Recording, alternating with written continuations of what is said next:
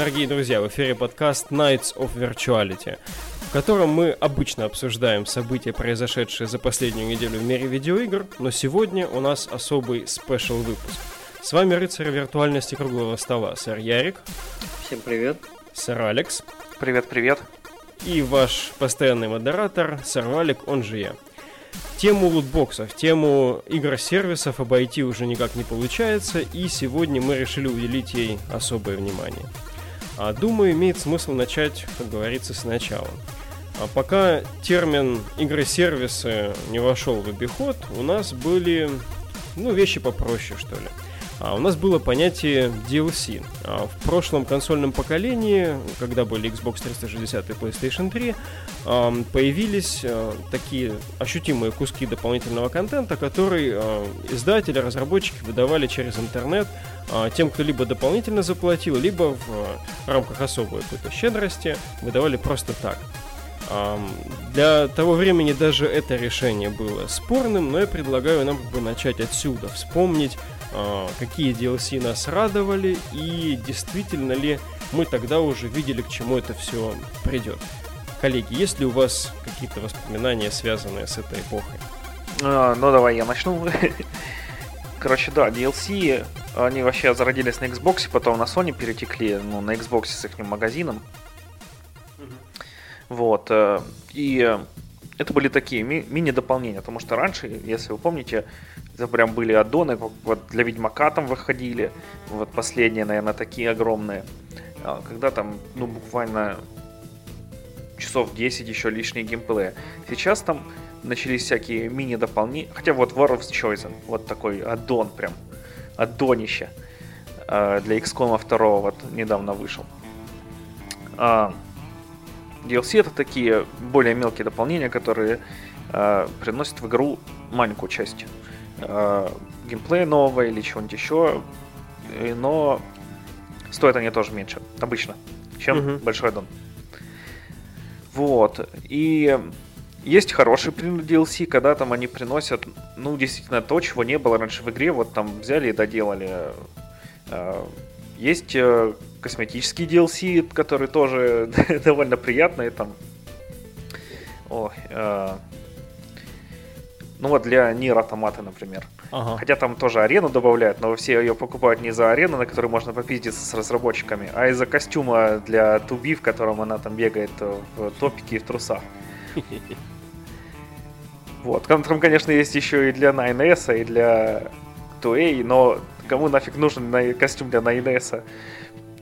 В Он своем и так уме. там... Да.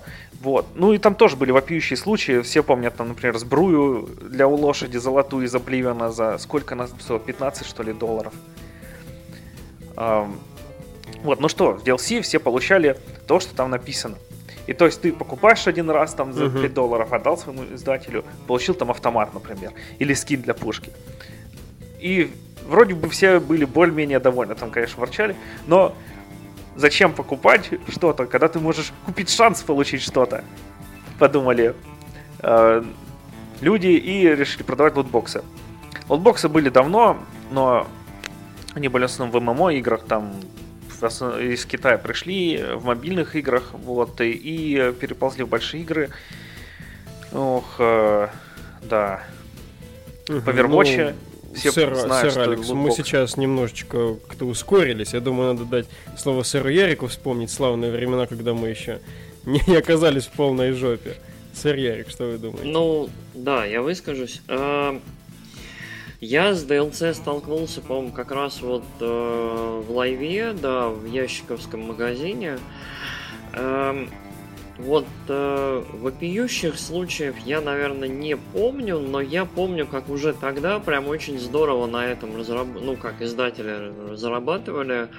Вот самые яркие, по-моему, примеры это были музыкальные игры. Я вот в свое время как-то увлекался музыкальными, танцевальными, какими-то еще играми. Uh-huh. Вот нравится мне жанр.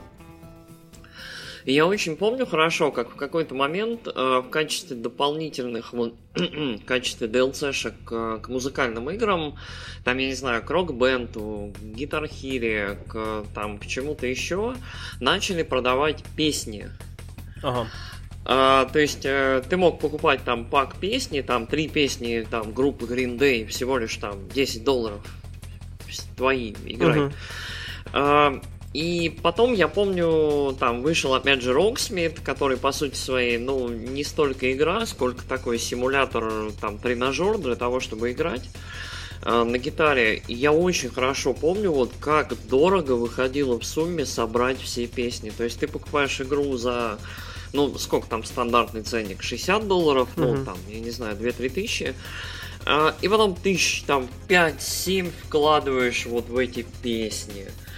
То есть и для меня это немножко всегда странно было. Насколько я помню, вообще всегда разговор про DLC начинался со спора про, по-моему, тогда еще четвертый, что ли, Street Fighter, когда часть контента на диске просто лочили за DLC. Угу. То есть, э, ребят, разработчики, а вы вроде это сделали, это входит в игру. Почему мы должны, покупая то, что на диске, или то, что нам вы уже сделали, почему мы должны за это платить? Помню Street Fighter Cross Taken тоже там была такая очень большая буча на эту тему, что там а, куча ну залоченного вот, да, контента да, была да, сразу Street, в игре. Street Fighter Cross Taken, да, эта история не с четверкой.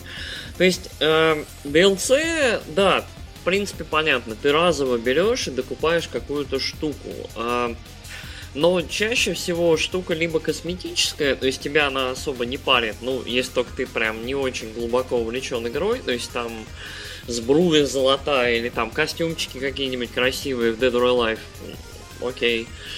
То есть это понятно, но когда, по сути, контент лочится, то есть там те же песни в музыкальных играх или автомобили в гоночных играх, а, всегда возникал какой-то такой вот, вот вопрос такой, а, а почему?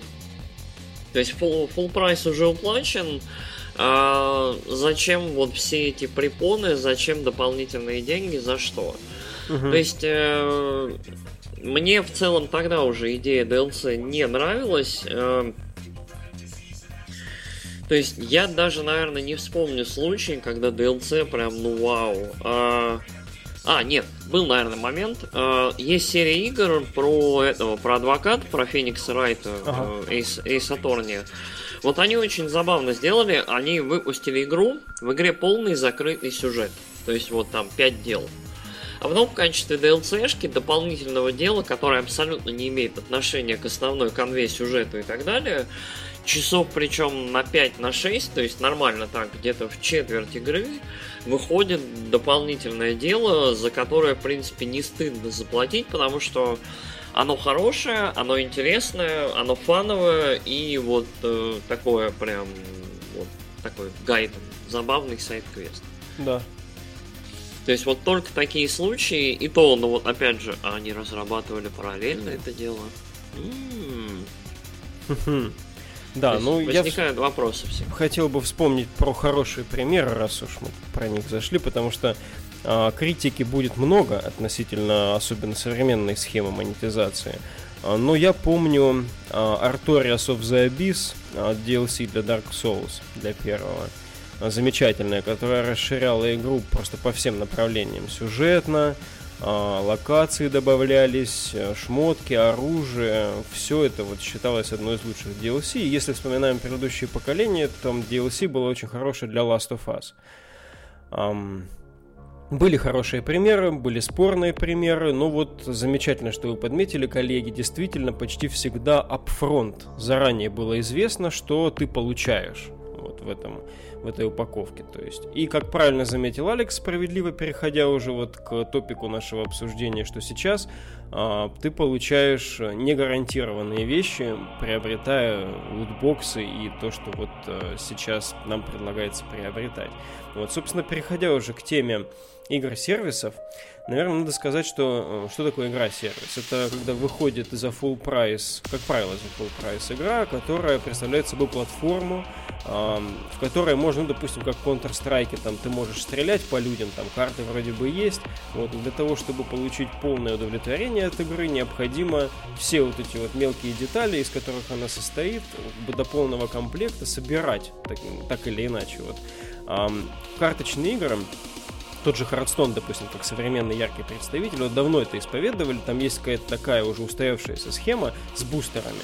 Вот, когда ты покупаешь, ну, тот же Magic the Gathering, еще когда не было цифровых игр, ты покупаешь настоящий там, коробочек, который содержит случайный набор карт. И вот ты смотришь там, какие картонки тебе выкидывать, там, какие там гладить и любить, вот дальше, либо какие там, не знаю, выставлять на аукцион, потому что они там очень дорогие. Вот, но это как бы транслировалось в цифровую эпоху очень, э, очень органично. По сути, сохранилось то же самое все. Возможно, это и было нек- неким концептом для того, чтобы э, дальше его применить в игры, ну, подобные, допустим, тому же Overwatch. Вот. Ну и здесь тоже как бы есть особо злостные представители индустрии, которые это дело эксплуатируют, и есть э, те, которые, опять же, допустим, упомянутый Hearthstone, в который я постоянно играю, все равно я считаю, что тамошняя система а, получения легендарных и редких карт из паков, она довольно честная. А, очень много есть всяких тредов и споров. Люди подозревают, что чуть ли не от региона иногда подкрутка меняется вот этого а, случая выпадения редкой карты в бустере. Вот. Но эти все теории заговора, это как бы окей, я все-таки замечаю, что действительно соблюдается. Ну, относительно Хардстона это правило, что в одном из 30-40 паков есть легендарная карта.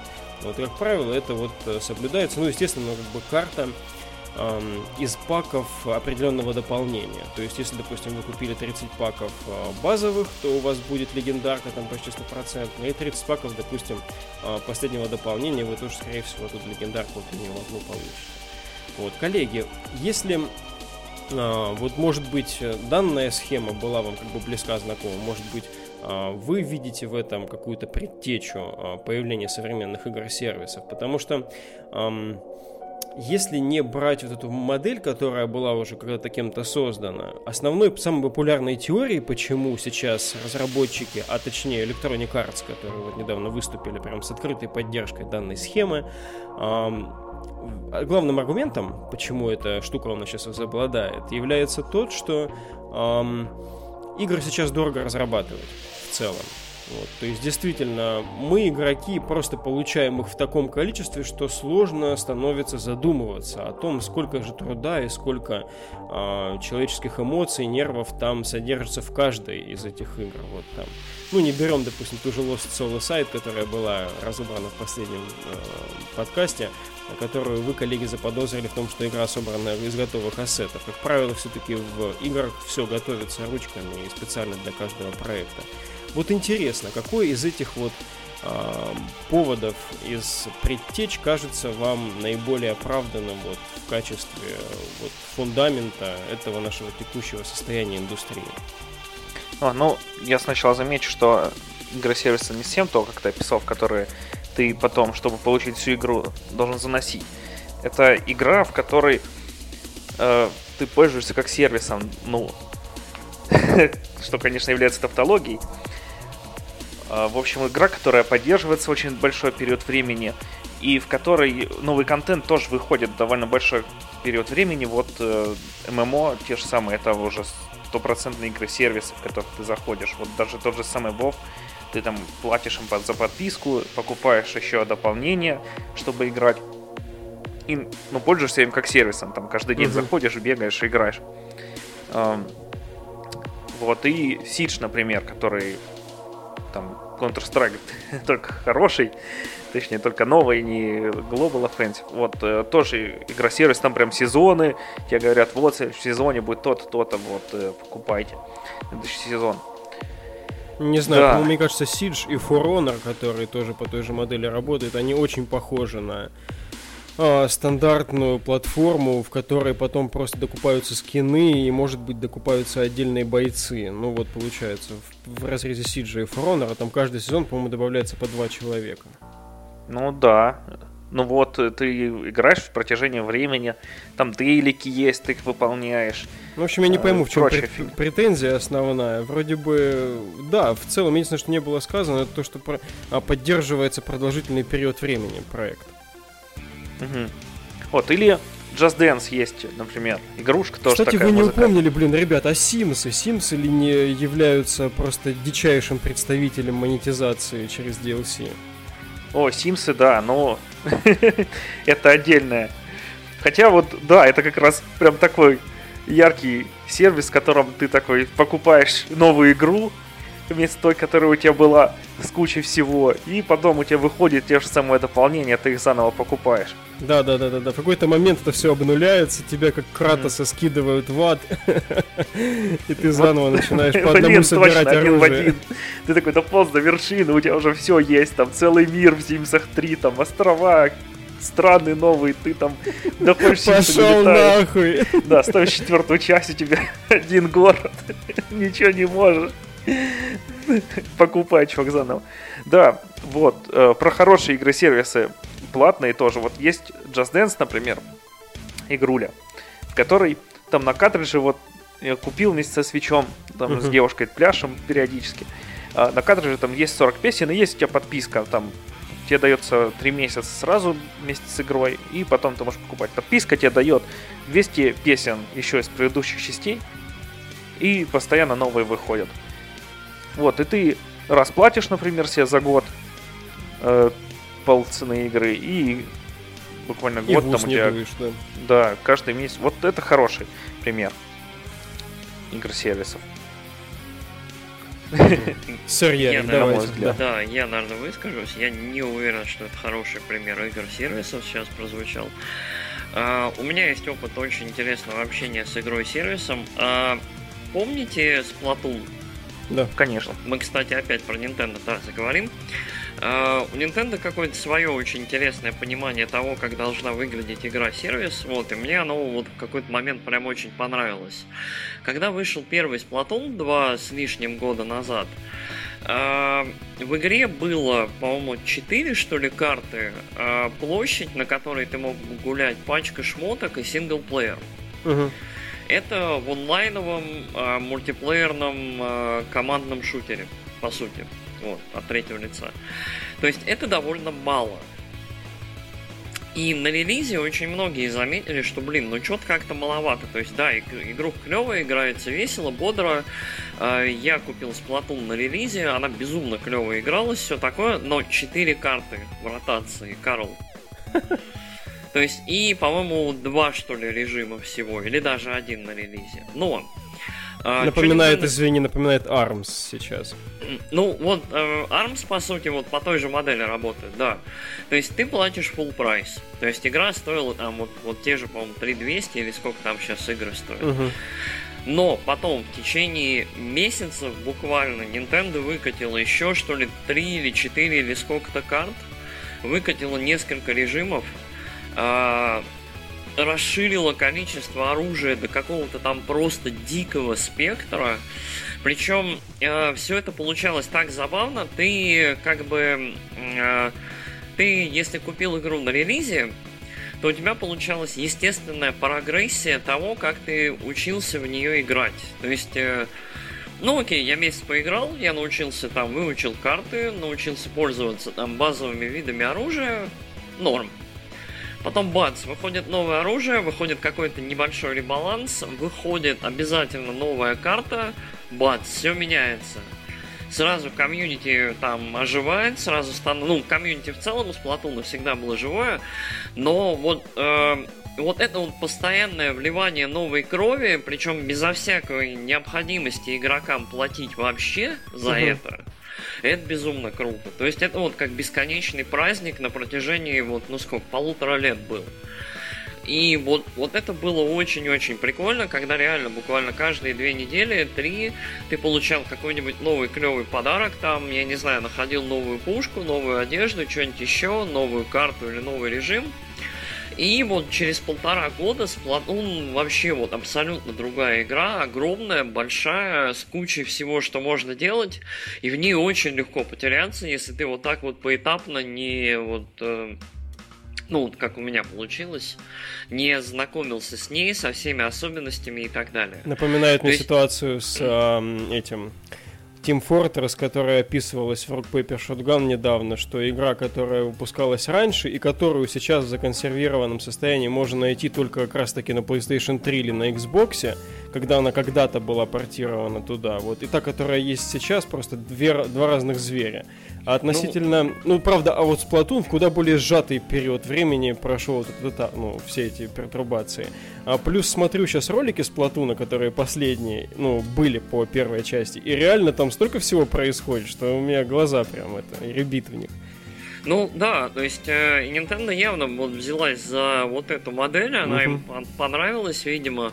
Э, то есть тот же ARMS после выхода вышел он довольно голым, насколько я помню, там 5 или 6 вот бойцов. Э, несколько арен и там чуть-чуть режимов. Насколько я понимаю, с тех пор добавили двух или трех бойцов, добавляют потихонечку арены, то есть игра поддерживается активно там, я не знаю, они там вовсю в этот в киберспорт ее толкают и так далее. Но не суть. Идея такая, что мне кажется, вот это идеальной реализации просто, просто гейм и сервис, потому что ты платишь один раз full прайс за игру, а DLC в игре есть, но они, как и все у Nintendo сейчас, они реализованы через Amiibo. Угу. То есть, насколько я помню, только у Зельды есть платные DLC, которые докупаются без амибы. Это вот там дополнительный мастер-квест и будет сюжетное дополнение. Ну вот понятно, ладно, сюжетное дополнение к фигурке привязывать странно. А в основном ты покупаешь фигурку, и там дальше ты либо покупаешь какой-нибудь клевый костюмчик, либо какое-то там уникальное оружие, которое вряд ли тебя сделает имбой, насколько я понимаю, но оно будет забавное. То есть и мне это нравится. От этого вот веет, во-первых, адекватным балансом, во-вторых, это веет каким, не знаю, уважением к игроку. То есть ты вот один раз заплатил, от тебя больше ничего не требуется, чувак. Спокойно играй в игру, все будет. Все. Угу. Так, наверное, здесь хотел бы уже немножечко переходить на вот, вот э, на эту всю токсичность, которая сейчас э, на эту тему обращена. Давайте злиться, да. Давайте злиться, хорошо. О, вот, погодите, э, погодите, у меня тогда есть подводка и такая. Я побуду немножко сначала адвокатом дьявола в плане того, что ты один раз купил игру, больше за нее не платишь. А, потому что разработка все-таки она дорожает с каждым годом. А, и зарплаты тоже хочется, чтобы повышались. А я, цены на игры, вот они не растут почти. Конечно, тиражи растут, но они не растут. Э, сами цены. И ну, то есть, а деньги как-то получается игры еще дополнительно надо. Если ты продал игру и поддерживаешь ее после этого, то в какой-то момент у тебя закончатся деньги на поддержание. И тут ты либо забрасываешь игру, либо приходится ее продавать заново. Вот, это с одной стороны. Но с другой стороны можно как раз перейти к такому, такой злости, потому что э, вот некоторые говорят, там разработчики зажрались и требуют там денег просто куевую тучу. Э, и с одной стороны, вот я сказал, что это не совсем так, а с другой стороны, э, например, у THQ, которая разорилась, вот э, там угу. буквально в прошлом или позапрошлом году, там вот у ее генерального директора до последнего дня работает HQ, которая там вообще в убытках диких находилась. У него была зарплата 400 тысяч евро в месяц. И все, у него там было в договоре прописано, и он получал. И то есть ему было плевать вообще на компанию, что с ней происходит. Вот я, блин, тебе получаю столько денег. Э, дофигища. Так что угу. давайте оплачивайте мне. Ох, э, Поэтому есть жадные разработчики, такие, например, как Activision, которые недавно запатентовали свою систему подбора игроков. Конечно, не говоря, что они не используют, но я когда в Hearthstone играю, мне кажется, что они ее прям гоняют там по полной, потому что все-таки компания Activision Blizzard и Blizzard часть этого холдинга большого, и, скорее всего, не могут использовать этот патент. Ох уж эти темы подкрутки в Хардстоне, да, постоянные. Ну да, там, блин, сидишь, сидишь, потом херак, тебе чувака со всеми легендарками. Ты такой, что? Ну вообще, тот, кто играет долго в Хардстон, тот знает, что количество легендарок не решает. Как бы. А всегда есть в каждой мете, после каждого выхода дополнения, всегда есть какой-нибудь класс, у которого есть очень дорогая колода, да, там по легендаркам, которая ну, там, ну, как сейчас, надо, Погоди, допустим, погоди, чувак, Приста, да. давай немного расскажем про эту систему Ну давай, давай, которая патент запатентована, которая, если ты да. что-то купил и это влияет функционально на твоего персонажа, она тебя в следующем а, энкаунтере сводит с а, заведомо про, ну, оппонентом таким, у которого ты нагнешь и почувствуешь преимущество от купленной штуки. Да, да. То есть вся суть системы в том, что э, это система подбора игроков, ну, матчмейкинга, которая тебя э, подбирает игроков, если ты донатишь много, она тебе подбирает слабых игроков, которые не донатят, у которых нету крутых штук, чтобы ты их пострелял и получил удовольствие за свою покупку. Ну вот как раз я сказал более точно. Там нужно вчитываться в этот, эм, в, в этот патент. Там действительно речь идет об однократном сведении а, тебя приобретшего там клевую штукенцию со слабаком, которого ты нагнешь и будешь чувствовать себя Ну, за покупку. Потом ты еще покупаешь, тебе опять накидывают чуваков. Да, еще покупаешь, да, тебе да, опять да. накидывают. Ну, конечно, если будет такая цепочка, да, это будет, ну, по идее, должно воспроизводиться каждый раз. Да, и если ты один раз купил и долго потом не покупаешь, то тебя закидывают наоборот, на корм чувакам, которые купили. Вот, и эта система, это уже какой-то просто, блин, дичь. Не знаю, что-то по цензур не сказать. А, или по. Вот, потому что это уже... Мне очень интересно в разрезе чемпионатов, как это будет осуществляться. Blizzard будет следить за всеми официальными чемпионатами и отключать на время проведения свою эту функцию, чтобы честность соблюдать. А, ну, может быть, но там они говорят, что они не используют в своих играх пока. И это, мне кажется, больше Call of Duty к такому относится.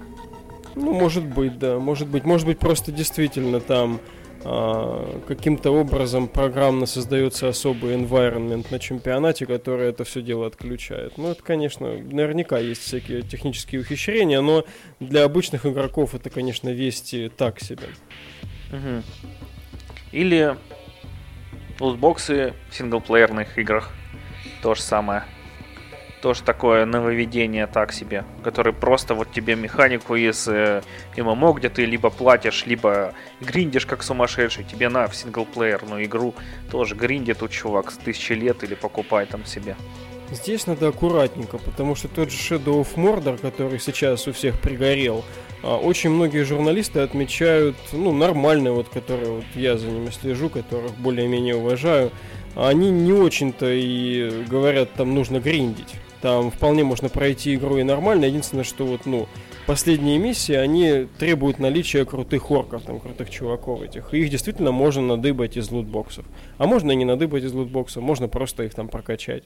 Ну, тоже вполне возможно. И не такая это крутая гринделка, как там в некоторых там финалках Ultima Weaponов убивать.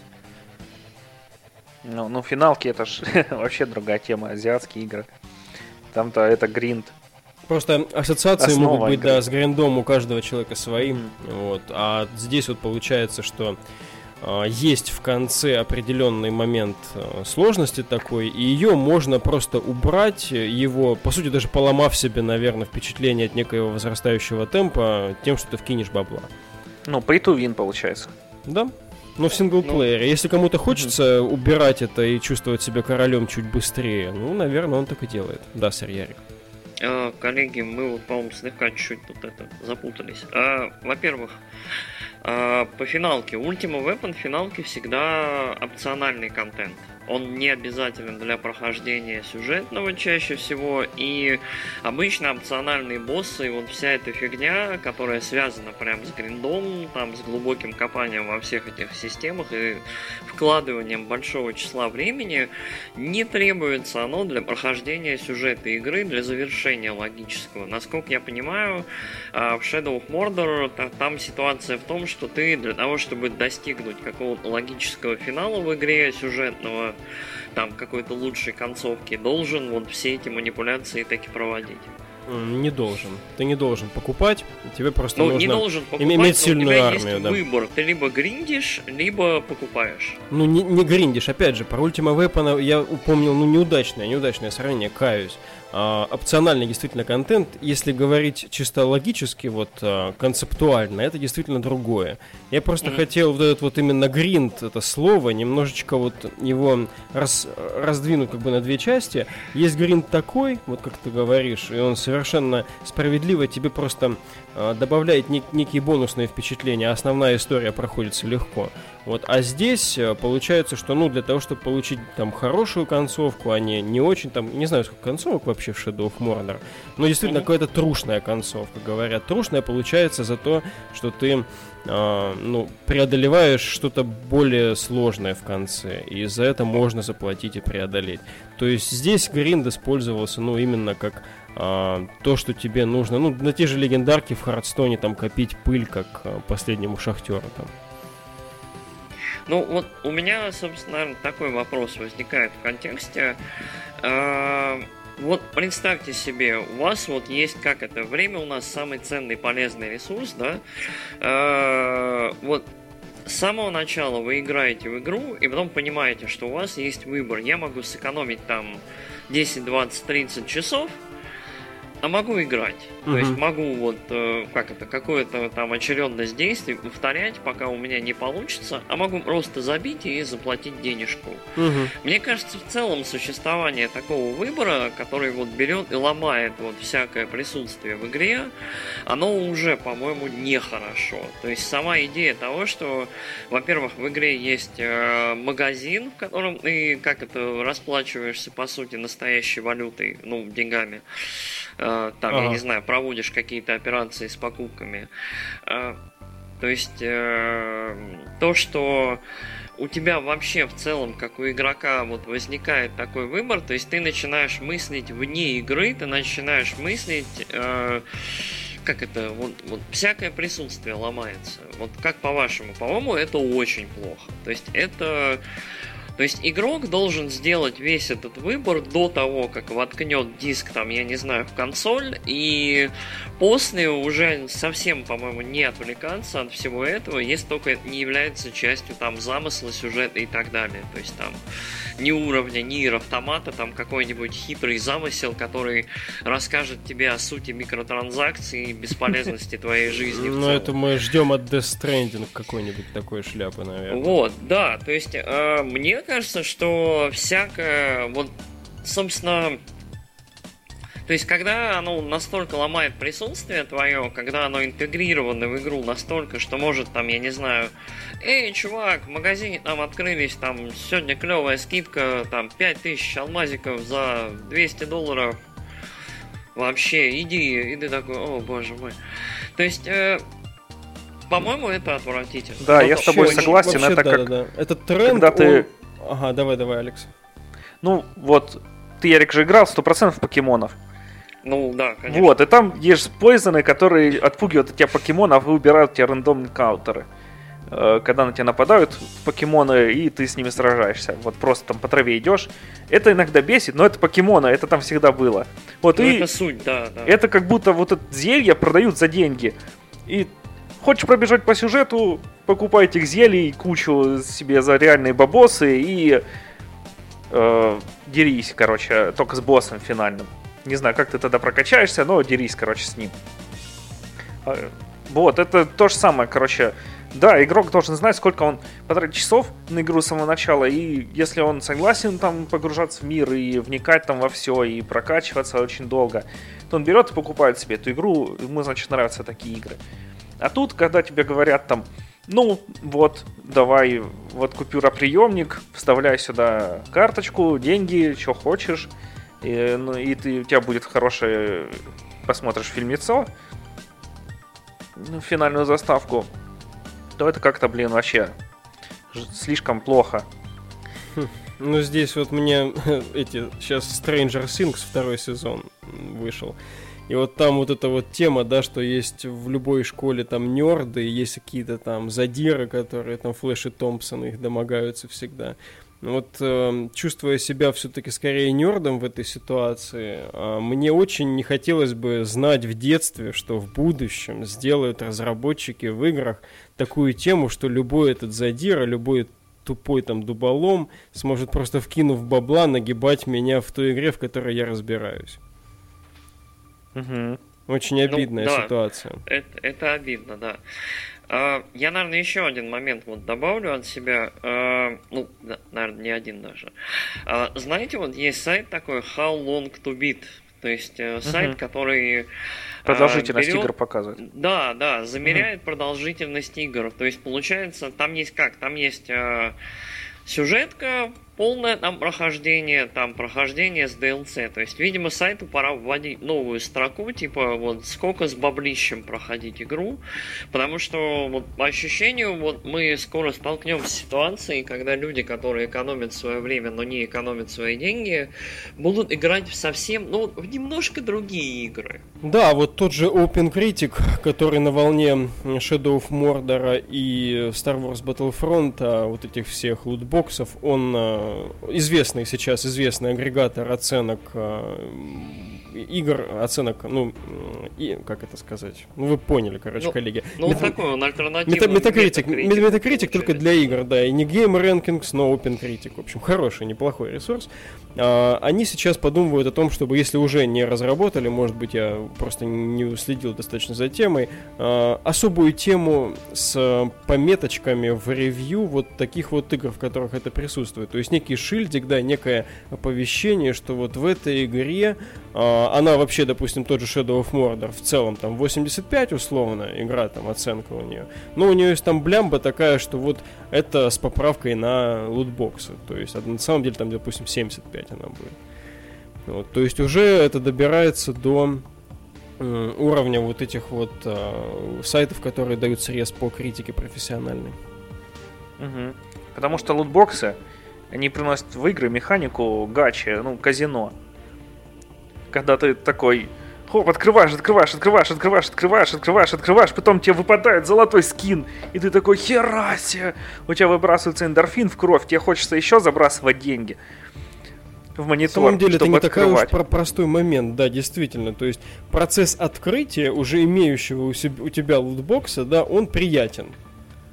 Вот, то есть, когда mm-hmm. ты просто открываешь ну, вот пак в Хардстоне, открываешь, самые, да, да как ну, коробку в Overwatch. Все подарки любят. Все славно так открывается, особенно если содержимое тебя радует, ты идешь в игру с новокупленной штукой и начинаешь ее пробовать у тебя есть новый прилив и инсентив для того, чтобы играть в игру. Это как бы вот та штука, на которой игла, на которой это все основано. Как бы здесь все тоже не так просто, потому что это, к сожалению, и нас с вами тоже касается, я уверен. Когда вы получаете какую-то шмоточку, вы хотите ее потратить. Ну, mm-hmm. вот, кстати, вот один момент, вот упоминали Hearthstone, я, я наверное, хочу прокомментировать. А, давайте, наверное, сразу разделим а, многопользовательские и в целом игры, в которых прогрессия, она очень-очень долгая. То есть э, Hearthstone, ну вот мое личное мнение, может быть я не прав, наверное, но вот что Hearthstone, что Overwatch, если весь контент сразу выдать игрокам, они не очень глубокие игры, как мне кажется.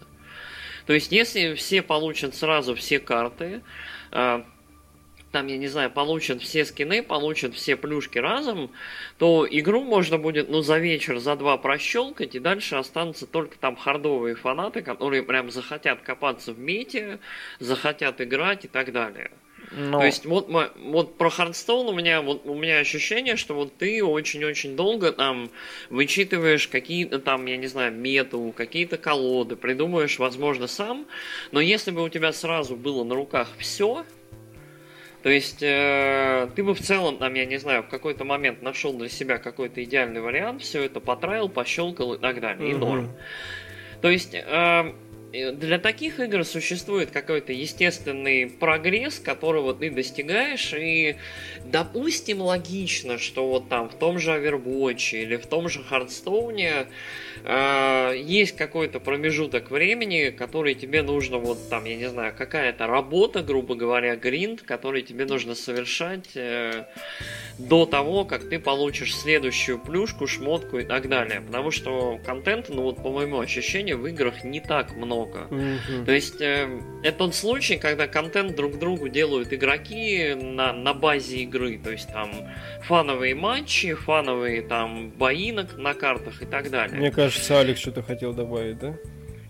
Ну, да, на Overwatch не совсем к этому относится, потому что там все-таки как раз и лутбоксы, и то, что из них падает, оно все косметическое. То есть ты целиком получаешь сразу всю игру, герои ну, у тебя сразу все открытые, и... Я вот насчет Overwatch у меня особое немножко мнение, потому что мне кажется, что Overwatch это, короче, конфетный завод, где половина прелесть, больше даже половины прелести игры держится на ярком визуале, на няшности, на, я не знаю, на каком-то таком. То есть это э, это какой-то удивительный случай, когда вот э, ты, тебе хочется новый скин, может быть, даже не потому, что ты прям ярый большой фанат игры, ну да, потому просто что потому персонаж что, да, будет да, выглядеть Потому что кайфово, Blizzard клево, это Pixar няшно. сейчас в видеоиграх. Это да, ник- никто ты... сейчас так не дизайнит персонажей, как они. Overwatch это а, некий эталон вот этого визуальной дрочибельности, привлекательности персонажей. Просто, Реаль, просто реально, по- есть... потрясающий дизайн, который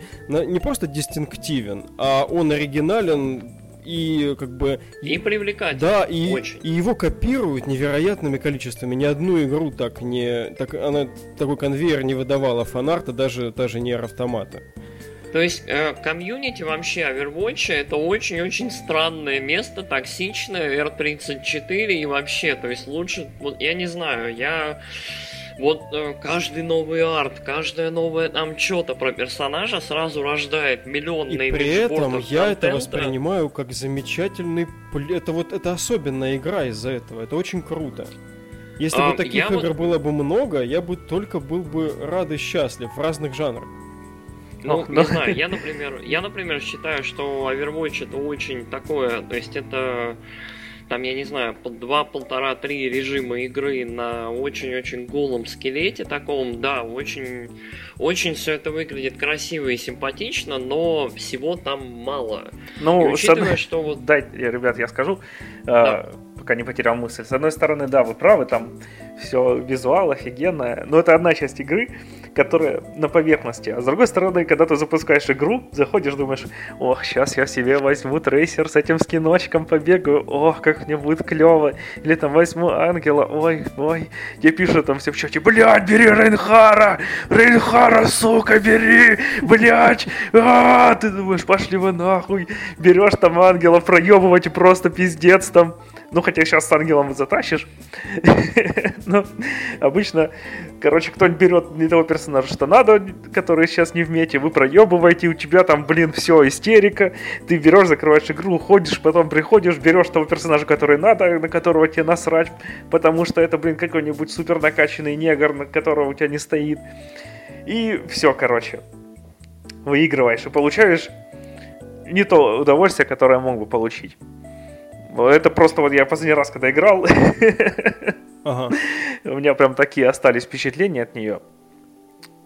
А как же с ну, Overwatch то, что то, добавляются то, что там новые персонажи все-таки? Ну, добавляются и что?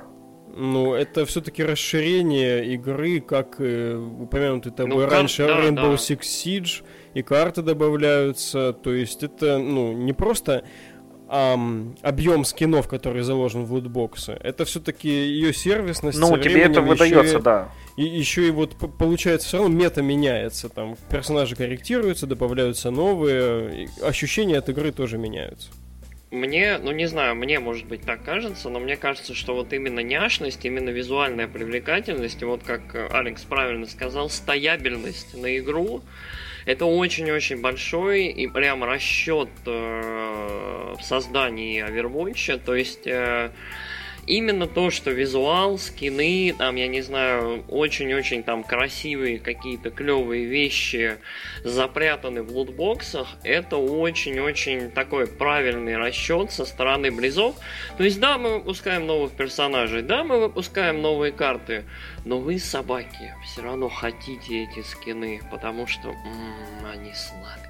И угу. это все равно хорошо, потому что они... Я, я категорически не согласен. Я считаю, что это вот...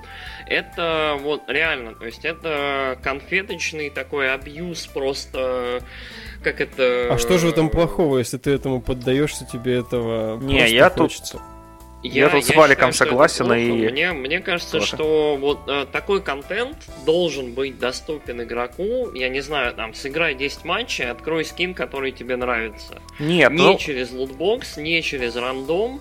То есть, э, не получая то, что тебе не интересно, а получая то, что ты хочешь.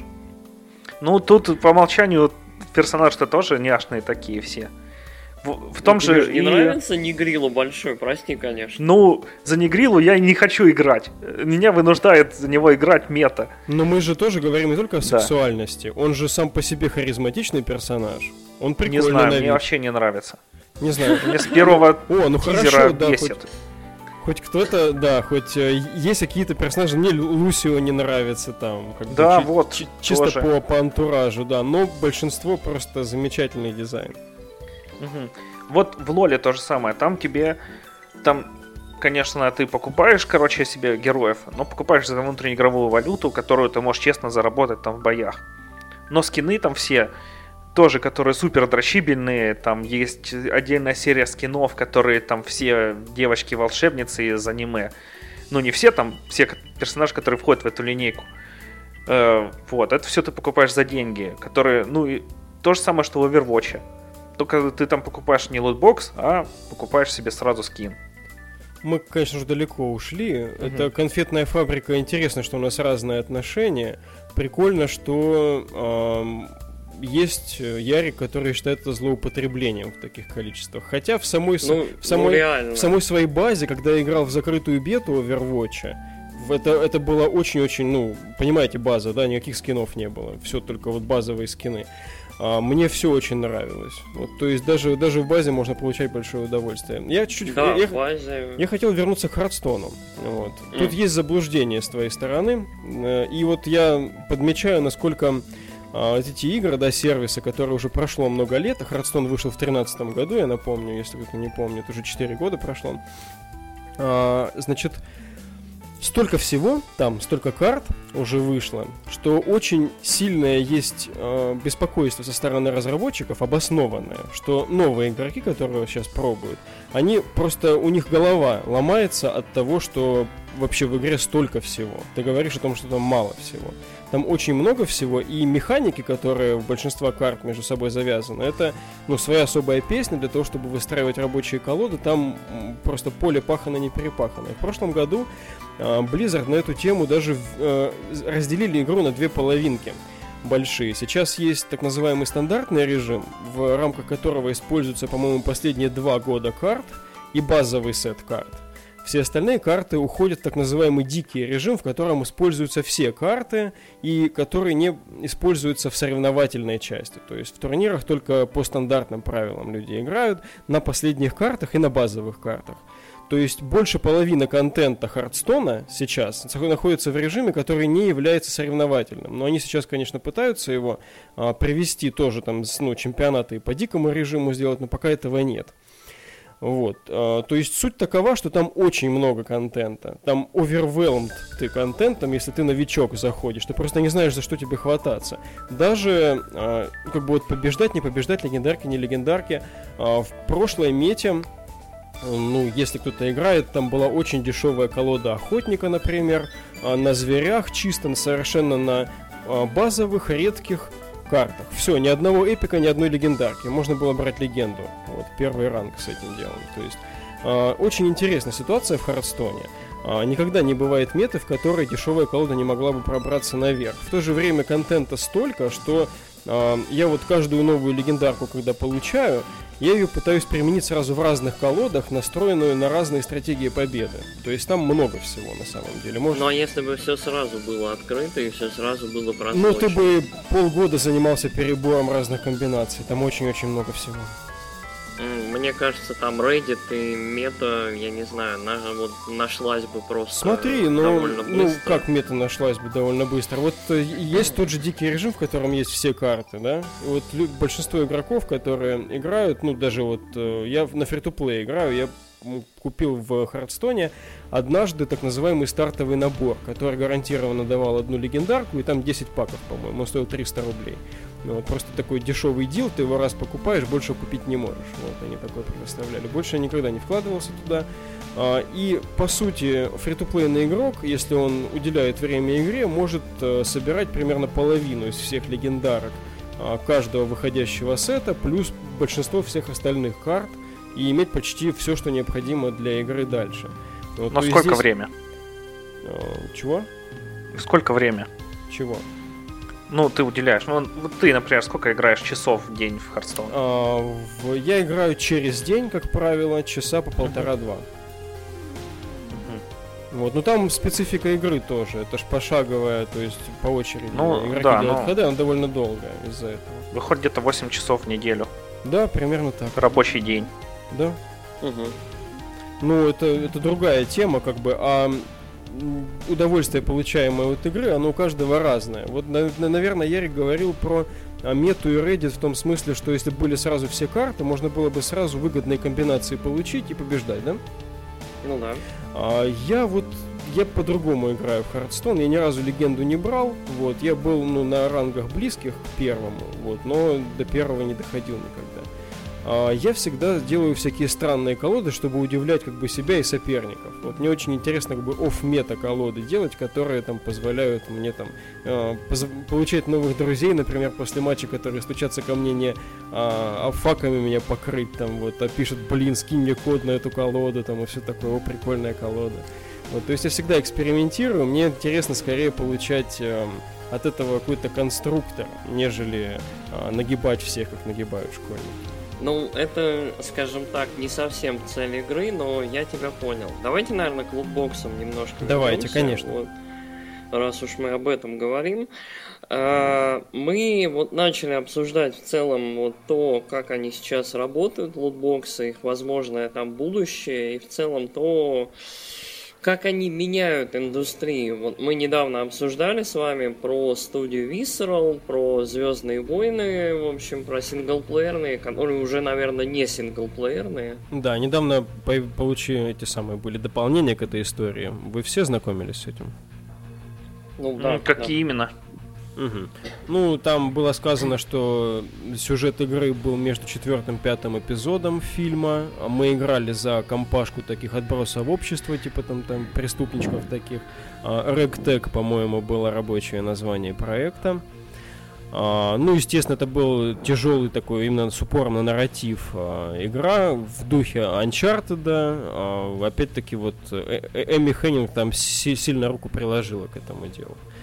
Вот. Ну, как бы то, что мы знали, только, только вот так вот. И действительно там комментирует дополнительно этот Патрик Содерлунд, исполнительный кто-то там из Я, эм, что там пошло именно внутри что-то не так.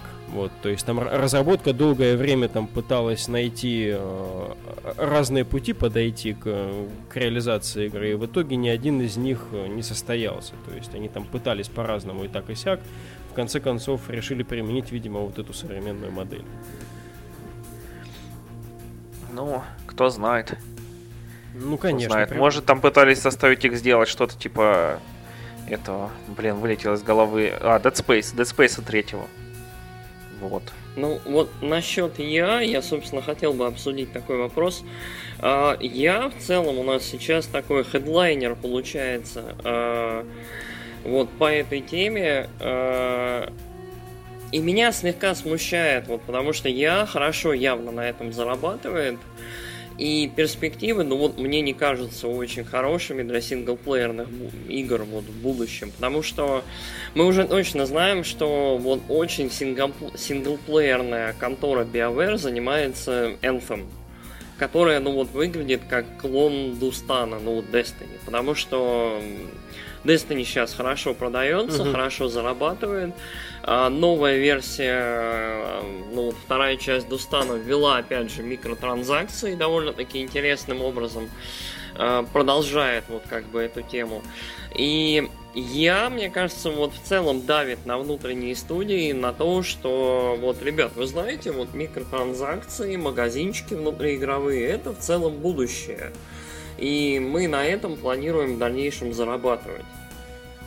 Mm-hmm. То есть э, мы точно знаем, что вот э, Visceral занималась синглплеерной игрой, теперь эта игра точно не будет строго синглплеерной, там будут какие-то взаимодействия между игроками, что-то еще. Э, мы точно знаем, что BioWare занимается Anthem. У меня вот такой вопрос. Как, как вообще видится будущее игр синглплеерных, только синглплеерных, безо всяких там э, вмешательств магазинов и эй, купи там, я не знаю, там, пройди следующие 5 часов за 2, чтобы не париться и не тратить свое время. Потому что м- у нас недавно был случай, когда вроде бы очень неплохая игра, довольно высокого качества, но довольно короткая, а, Hellblade э, вышел за очень-очень небольшие деньги и немножко так вот, и, по-моему, даже хорошо продался. А, вот мне кажется, что вот э, это может быть какое-то другое направление, которое вот просто гиганты индустрии не хотят вот даже, они не заинтересованы в этом. То есть, ну окей, ладно, вы выпускаете там свои синглплееры, продавайте там по 2, по там 3 миллиона копий, мы на микротранзакциях соберем в десятки раз больше. Угу. Ну, мне кажется, что будет все нормально, потому что есть такие... Я, кажется, или просто там в разговоре упоминал или в э, прошлом подкасте, прям под запись. Э, вот Larian Studio, например, которые э, Divinity Original Sin 2 совсем недавно выпустили, uh-huh. которые там все в восторге, у него 93 на метакритике, которые сказали, все, это целая игра, для нее не будет DLC, не будет аддонов, ничего, вы хотели сделать такую игру, мы ее сделали, все, всем спасибо, что поддержали нас на Кикстартере, будем делать следующую игру. А, ну, возможно, ее портируют, конечно, на консоли. Я в этом уверен на 99%, но вот э, и что еще? Есть э, азиатский рынок, ну, Япония в частности, которые дикие тормоза, и только сейчас для себя открывают Steam, думаю, э, да, вот именно японский, не азиатский. Э, надо сделать типа ремарку. Думаю, там еще будет синглплеер выходить лет 10 точно. Вот прям такой хардкорный. А, думаю, все будет хорошо в ближайшее время точно. Дальше не знаю. Тут нужно, конечно, эти реалии понимать. То есть у японцев наверняка вообще и, и страна очень другая. И Игропром mm-hmm. наверняка построен по-другому. Но вот эти большие корпорации, типа я, и если мы говорим о примере, который привел сэр Ярик, это Hellblade, здесь я вижу следующую проблему. Каждая игра и каждый фильм, а, вообще любое там, книга, там, картина, там, музыкальный альбом, это произведение, это когда есть у тебя идея и ее реализация, да, вот эти вот две вещи. Плюс э, в аспекте игр, в аспекте фильмов, это еще и очень много человек коллаборативно достигают вот этого видения завершенного продукта. То есть, если, говорят, конечно, в индустрии видеоигр как бы идеи сейчас уже не ценятся, как бы идей слишком много, это проблема в том, чтобы каждую идею качественно реализовать. Так вот, если, а, допустим, я бы занималась не созданием трех каких-нибудь условно больших игр-сервисов, а созданием десяти небольших проектов типа Hellblade, за каждым из них нужно было бы очень-очень пристально следить, чтобы получилось очень качественный продукт в итоге. Вот, то есть э, для того, чтобы достигнуть в каждом из этих проектов успеха, необходимо было бы приложить намного большее количество э, усилий, и это были бы риски в любом случае. В то время как проверенные модели, настроенные на эту сервисную подачу, они более оправданы сейчас в финансовом плане. Окей. Okay. А, хорошо, у меня тогда немножко другой вопрос. Вот э, до этого упоминалось, вот Алекс, по-моему, упоминал, что затраты на производство растут, это понятно. Зарплаты разработчикам, опять же, растут, это понятно. Людям хочется кушать, хочется там, я не знаю, больше зарабатывать, это естественно. Uh, у меня такой вопрос. Он очень такой, он очень трепетный для индустрии уже, по-моему, лет 15-20. Дело в том, что вот в индустрии есть такой вот золотой стандарт э, цены на игры. То есть там 60 долларов такие градации. Ну, то, знаете, что Алекс говорил, долларов, да, 50, что 40, цены не 30 меняются. Одно далее. время, да, по-моему, Да. на 8 битках, на 16 битках было, по-моему, 50 или 60 картридж стоил. Потом это Ну, понизилось да. до 50 стандартных, сейчас это 60 стандартных. Мгм. Да, мы пришли вот к стандарту в 60 долларов где-то. У меня вопрос такой. А, В целом а, цена на развлечения растет. То есть э, стоимость похода в кино потихонечку растет. Стоимость, я не знаю, там покушать куда-то сходить, в Макдональдсе гамбургер взять, что-то еще, вот опять же растут.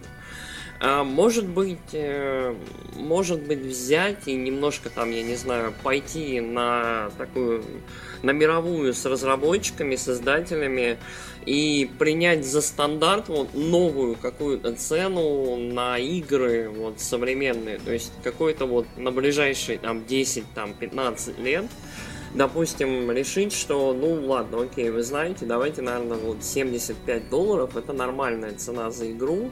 Если весь контент мы получим в ней, вот, в нормальном виде, и разработчикам не будут елозить по башке в течение двух-трех лет насчет микротранзакций в игре. Хм, мне кажется, индустрия совращенная однажды. Мы еще забыли про такой тренд, как мобилки. То есть мобилки тоже очень многое внесли в текущее состояние вот этого всего. А, уже извращенная, совращенная однажды индустрия будет помнить вот эти все хитрые схемы и заложив вот этот вот новый фундамент цены, а, никто не забудет про то, что можно выжать что-то дополнительное. Вот как вы считаете, сэр Алекс? Ну, я тут с одной стороны с Яриком согласен, а с другой стороны есть еще такая штука, как деппинг цен. Э, Вот, например, в Стиме, когда просто там всякой шлачиной по 2 рубля заливают, и э, хорошим играм им необходимо тратиться уже не на разработку, а на продвижение игр, что из-за чего тоже цены вырастают. Так что, если бы все разработчики, они бы адекватно оценивали стоимость игры и ставили бы адекватный э, ценник на нее, то ее бы покупали все, думаю, так же. А, Но вот из-за того, что мир у нас не идеальный, думаю, ничего-то не будет. Я бы платил 75 долларов за игру, если бы она была клевой. Вот собираюсь я Зельду купить, которая в России стоит 85 долларов. Когда-нибудь куплю ее, надеюсь. Сделаю себе подарок.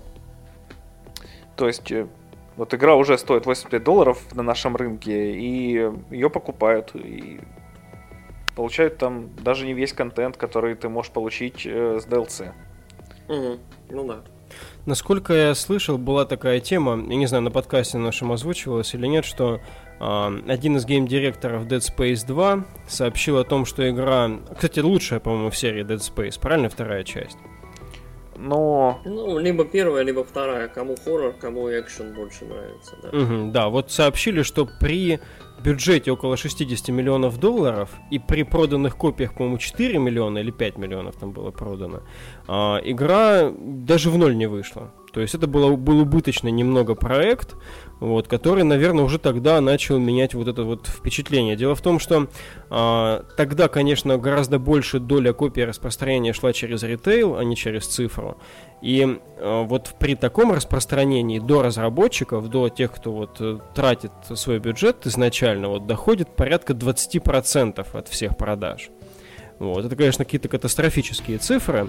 А, возможно, уже тогда индустрия немножечко перестроилась на эти рельсы. Плюс еще любят вспоминать люди, вот, допустим, ну, в разрезе крутых синглплеерных штук, да, эксклюзивы, допустим, Sony, типа Uncharted, типа God of War. А здесь тоже надо понимать, что платформодержатель, который заинтересован в эксклюзивности этих проектов, он доплачивает в это дело, минимизируя немного бюджет и, Мгм. соответственно, риски разработчика. Поэтому а, это неравнозначные а, затраты на игру вот по сравнению с теми же компаниями, так называемыми third party, которые работают сразу для всех платформ. Вот, тут есть везде вот эти вот маленькие нюансы, но я так подумал, ребят, не знаю, как, конечно, я не финансовый аналитик, но а, если сейчас индустрия начнет быстро скатываться по вот этому скользкому склону, а, интересным был бы ход наоборот а, производителей крутого синглплеерного контента понизить стоимость на него, к примеру, до 40 баксов. Я уверен, это под продажи бы очень сильно подняло, и показала бы, что, возможно, можно как бы не, э, не, как бы не количеством стоимости брать, а количеством проданных копий просто. Вот интересно, как э, на это смотрят маркетологи, коим я не являюсь, конечно, но мне кажется, э, многие бы, вот, допустим, мои друзья, которые смотрят там на стоимость отдельных синглплеерных штук, там, ну, не знаю, там, последнего Вульфенштайна, да, у которого ничего мультиплеерного нет, вот, для них это просто дорого. Сейчас заплатить там два куска в Стиме, вот. Они бы хотели бы, допустим, заплатить полтора или 1200, там, как там Ведьмачина там стоит, там, последняя сейчас полная, вот, и получить там вот все сразу. Вот. Может быть, это был бы выход, как вы считаете? Я, наверное, отмечу от себя, я не согласен. Мне кажется, что э, Мультиплеерные игры не продаются, потому что они дешевые, они продаются, потому что они мультиплеерные. И в целом сейчас индустрия очень мультиплеер ориентированная. То есть игры воспринимаются как э, такое, как это, развлечение для какого-то числа людей, там, товарищей, друзей и так далее. То есть э, мы в свое время, по-моему, как-то обсуждали, ну, я не уверен, на подкасте или нет, Э, то, как вообще мерить игру по количеству контента в ней, по тому, там, я не знаю, какое удовольствие она приносит или нет. То есть э, продавать дешевле синглплеерные игры, окей, я согласен, мне нравится идея, я люблю синглплеер. Но мне кажется, что количество заинтересованных в этой игре людей, оно не изменится драматично, потому что те, кто были заинтересованы, они уже как бы on board, и они вот купят ее. Те, кто не были заинтересованы, ну окей, может на распродаже, когда эта игра станет еще дешевле, ну они посмотрят, послушают и так далее. Ну, плюс-минус там отзывы, метакритик и так далее. А, есть вот, кстати, один момент, вот я чуть-чуть совсем отойду. Uh-huh. Вот ты, Алекс, фу, нет, не Алекс, вернее, Валик, ты упомянул а, про платформу держателей. Мы вот сейчас живем в очень интересное время, на самом деле. Мы живем в поколении, когда проданных консолей больше всего. То есть очень много. Да. Sony там рассказывает о рекордных продажах. Switch продается вот рекордными там просто количествами, не хватает в магазинах. А, при этом а, как это, если продается много консолей, по логике должно продаваться много игр. Мне это кажется логичным. Да, конечно. То есть э, и то, что издатели, разработчики не могут э, при этом продать э, игру, то есть выпустить игру, там, э, сделать ее и продать, и не то, чтобы получить какую-то там выгоду, но и выйти в ноль без там использования микротранзакций и так далее, мне кажется, что это уже проблема не рынка, проблема не игроков, а может быть проблема просто адекватного расчета в разработке. Ну, вообще разра- рассчитать разработку очень сложная тема. Потому что ну, разработка да, ча- да. часто затягивается, и в этом случае именно синглплеерные проекты страдают больше всего, потому что у них нет этой перспективной подушки, на которую они потом могут прилечь и стричь бабулеты. Вот, я думаю, что как бы сэр Алекс с этим знаком не понаслышке. Ох, про разотянувшуюся разработку, да. Ну, это когда ты спрашиваешь у разработчика, там, когда будет готова фича, он тебе говорит, через три дня. Через три дня спрашиваешь, он говорит, что, уже прошло три дня? Тогда через три недели. Да, да, да. Но это, это как бы реалии, и не потому, что кто-то там ленивый где-то, а потому что действительно это как бы труд очень многих людей, которые нужно, во-первых, организовать, и даже если он организован, частенько возникают конфликтные ситуации в процессе. Ну, не только конфликтные, все люди там тут хоп, один заболел, и все, затянулась разработка. Если какой-нибудь лид заболел, который там отвечал за какую-нибудь ответственную штуку или распределял задачи, то там и нет ему подходящей замены в настоящий момент. Где-то здесь а, тоже может кажется, быть организационная это проблема. организации да. процесса, да. То есть. Ну, э... да, вот, из-за этих организационных процессов затянется разработка, затянется, ну, потребует больше денег. Вот, да, то есть тратятся деньги, тратится, я не знаю, время ценное, и там проект потихоньку теряет актуальность и так далее. Uh-huh. То есть мне кажется, что очень-очень вопрос разработки вот в этом плане не тронут э, в плане обсуждения вообще лутбоксов и практик в индустрии. То есть того, насколько в целом, э, может быть, э, пора немножко по-другому подходить к разработке. Возможно, возможно. Ну, Да, и в этом поколении все-таки разрабатывать игры стало проще, потому что, во-первых, э, интернет стал распространенней, где можно посмотреть туториал. Во-вторых, э, Unity и Unreal, они бесплатные. Unreal вообще у тебя целиком бесплатный сразу. Unity там с ограничениями. Э, и то есть сделать игру стало проще, с одной стороны. Сделать хорошую игру сложнее. И показать, что у тебя игра есть и она хорошая среди кучи таких же игр, э, стало сложнее тоже. Коллеги, хочу как-то уже подводить к итогу нашу беседу. Угу. И поэтому вот как бы неизбежно хочется какого-то конструктива. Сейчас, конечно, могут быть разные рекомендации относительно поворота там монетизации мультиплеера в одну сторону или там uh, подхода ценового к реализации синглплеерных там в другую или оптимизация разработки там в третью или там все вместе. Но вот я бы хотел бы заострить внимание именно вот на этой проблематике, да, лутбоксов и игросервисов. По-моему, при релизе Star Wars Battlefront последнего, вот второго, uh, я было достаточно ну, оно темнило, темнила компания с тем, что будут лутбоксы вообще в игре. До последнего люди не знали. Вот. И это, мне кажется, очень э, важной, важной составляющей, то, что сейчас вот на данном этапе, что нужно сделать, чтобы минимизировать backlash такой, и чтобы э, игроки правильнее понимали всю эту проблематику, я считаю, что нужно разработчикам и издателям э, быть максимально прозрачными про наличие и как бы, функциональное влияние лутбоксов и предметов, которые в них будет, либо вот, что игра будет реализована по сервисной модели в дальнейшем. То есть максимальная информативность в трейлерах, в пресс-релизах о том, что там будет, она вот позволит достаточно закрытой в целом игровой индустрии, которая как бы есть что скрывать в силу специфики продукта, а в то же время оставаться в глазах игроков честными, честными людьми. Вот что вы об этом думаете? Такое же в Китае делают, когда на законодательном уровне, чтобы продавать что-то в игре, с шансом выпадения. Тебе нужно честно писать шанс выпадения. Да, недавно было по Хардстону опубликовано, кстати, статистиками угу. благодаря Китаю. Вот э, процент да, выпадения вот разных по Хардстоуну и да. по Overwatch Blizzard их выпускали, там прям такое было откровение у всех.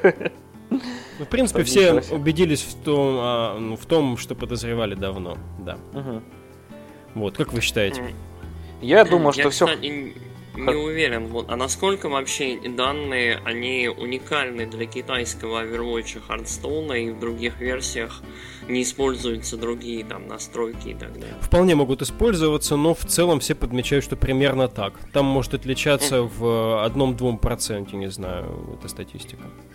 Mm, понятно. Алекс, ты начал, да. Да, я думаю, что все хорошо в меру те же самые лутбоксы, если они вот как в Overwatch, например, только косметические, в или ну не несут, которые прям большого такого влияния на геймплей, как это в Battlefront 2, когда ты можешь себе вытащить там из э, э, лутбокса перк для мультиплеера, который делает другой класс бесполезным против тебя.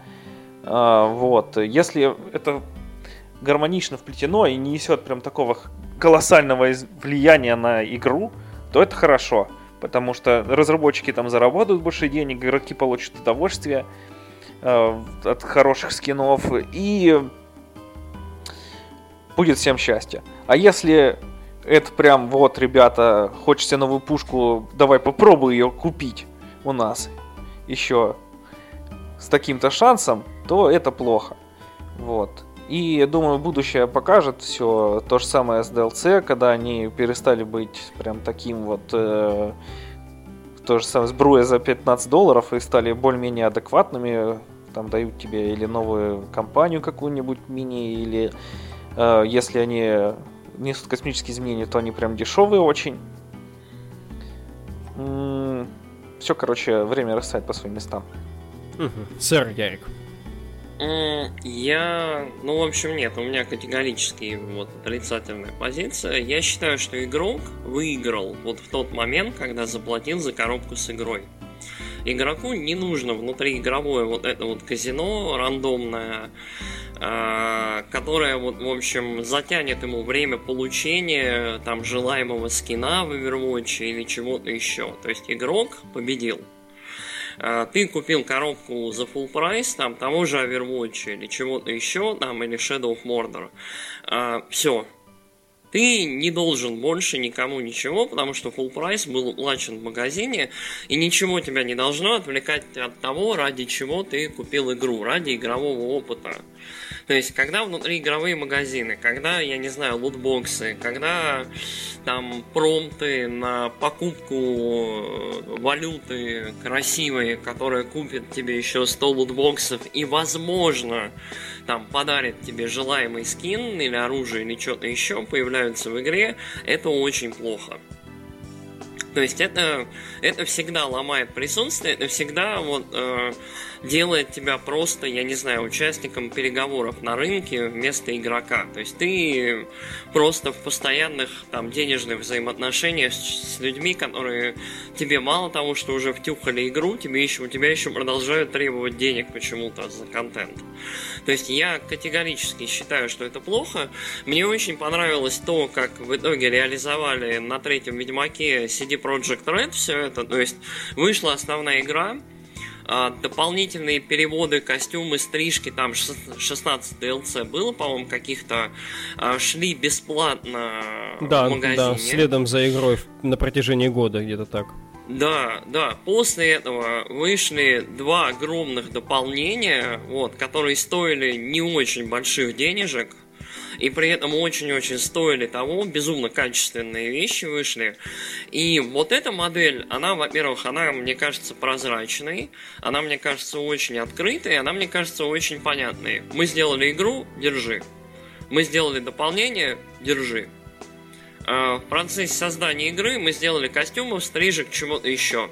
Бери, бро, если хочешь. Если нет, ну окей, оно будет тебя ждать. И потом выходит там Game of the Year Edition, в котором все это вместе, если очень хочется полный пак, либо не играл в игру до этого. Угу. То есть э, сейчас выходит там, я не знаю, с ультра-мега-супер полное издание там нового Assassin's Creed Origins, в котором, блин, магазин, микротранзакции, еще что-то еще. И это не полное получается издание. Это издание, в котором тебе опять же предлагают купить чего-то еще. И это, это, по-моему, безумно плохо. То есть это, во-первых, оскорбляет игрока, это э, говорит ему о том, что уже приложенных усилий, уже похода в магазин, уже покупки, там, я не знаю, выложенных денег недостаточно от него. Э, мы хотим от тебя еще, мы хотим от тебя больше, чувак. Мало, давай еще. То есть, и когда тебя, вот представьте себе, вот себе, что, я не знаю, висит на шее постоянно какой-то, я не знаю кто, демон и постоянно просит больше, тянет к земле. Ну, come on. Хм. Ну, кому это нравится, зачем это надо? То есть это бесит, это, это вообще вот, начинает вызывать неприятные ассоциации в целом с играми, с бизнесом и э, с вот вроде бы любимым времяпрепровождением. Да, да, надеюсь, господа разработчики, вы нас услышали. Вот. Не лезьте в наши любимые синглплеерные проекты с вашими конфетными фабриками. А, с вами был подкаст Nights of Virtuality, а, в котором принимает участие сэр Ярик а, из подкаста Славные парни. И мы с Алексом из подкаста Kitchen Critics. Ребята, если есть завершающие слова, давайте их скажем и разойдемся. Да, у меня, у меня есть две ремарочки небольшие. Э, про Game of the Year. Ох, извините, я тут чуть со стула не упал. Ох, про Game of the Year. Вышел недавно Game of the Year Fallout 4 в Steam, который стоит э, дороже, чем отдельно все DLC и отдельно сама игра. Стоит дороже процентов на 30. Ништяк. Вот. Да, причем это даже без скидки. И со скидкой он стоит на 50% дороже, если учитывать скидку на него и скидку на DLC игры отдельно. Блин, у меня рука и... потянулась запустить Fallout Shelter на телефончике. Он такой бесплатный. Да. И еще про DLC. Э, летом выходило аниме «Геймеры» называлось, и там в последней серии был 15-минутный диалог о пользе DLC, где девочка недоубивала с того, как можно заплатить деньги за костюм в игре. Ей пытались объяснить, что, ну ты понимаешь, костюм для девочки в игре. Там, ну, костюм бы я не купил, но вот купальник бы я купил. Там, Кажется, ну, купальник я, я не костюм. упомнил, да, что моя единственная покупка в MMORPG когда-то было за 100 рублей купил зеленое платьишко героини в Perfect World я. Вот. О, боже мой. Таки- та- так- такое вот мое позорное прошлое. Коллеги, Ну, в общем, моя, моя ремарка, да, финальная. Ребят, лутбоксы зло, играйте в синглплеерные игры, покупайте, пожалуйста, Wolfenstein последний, потому что люди делали сингл. И делайте, блин, правильный выбор, потому что не только там они делали сингл, а это крутая игра. Я до сих пор, как ты, Ярик, насколько я понимаю, смакую Doom сам. Ну да, Вот. да. И эти ребята Machine Games, они, блин, потрясающие. Ну, которые делали Wolfenstein, ID Software делали Doom, просто они обе компании как будто сейчас в одной, не знаю, конторе сидят там, и все клевые, и я их люблю. Ну да. А с вами был подкаст Nights of Virtuality. До новых встреч. Пока. Пока-пока.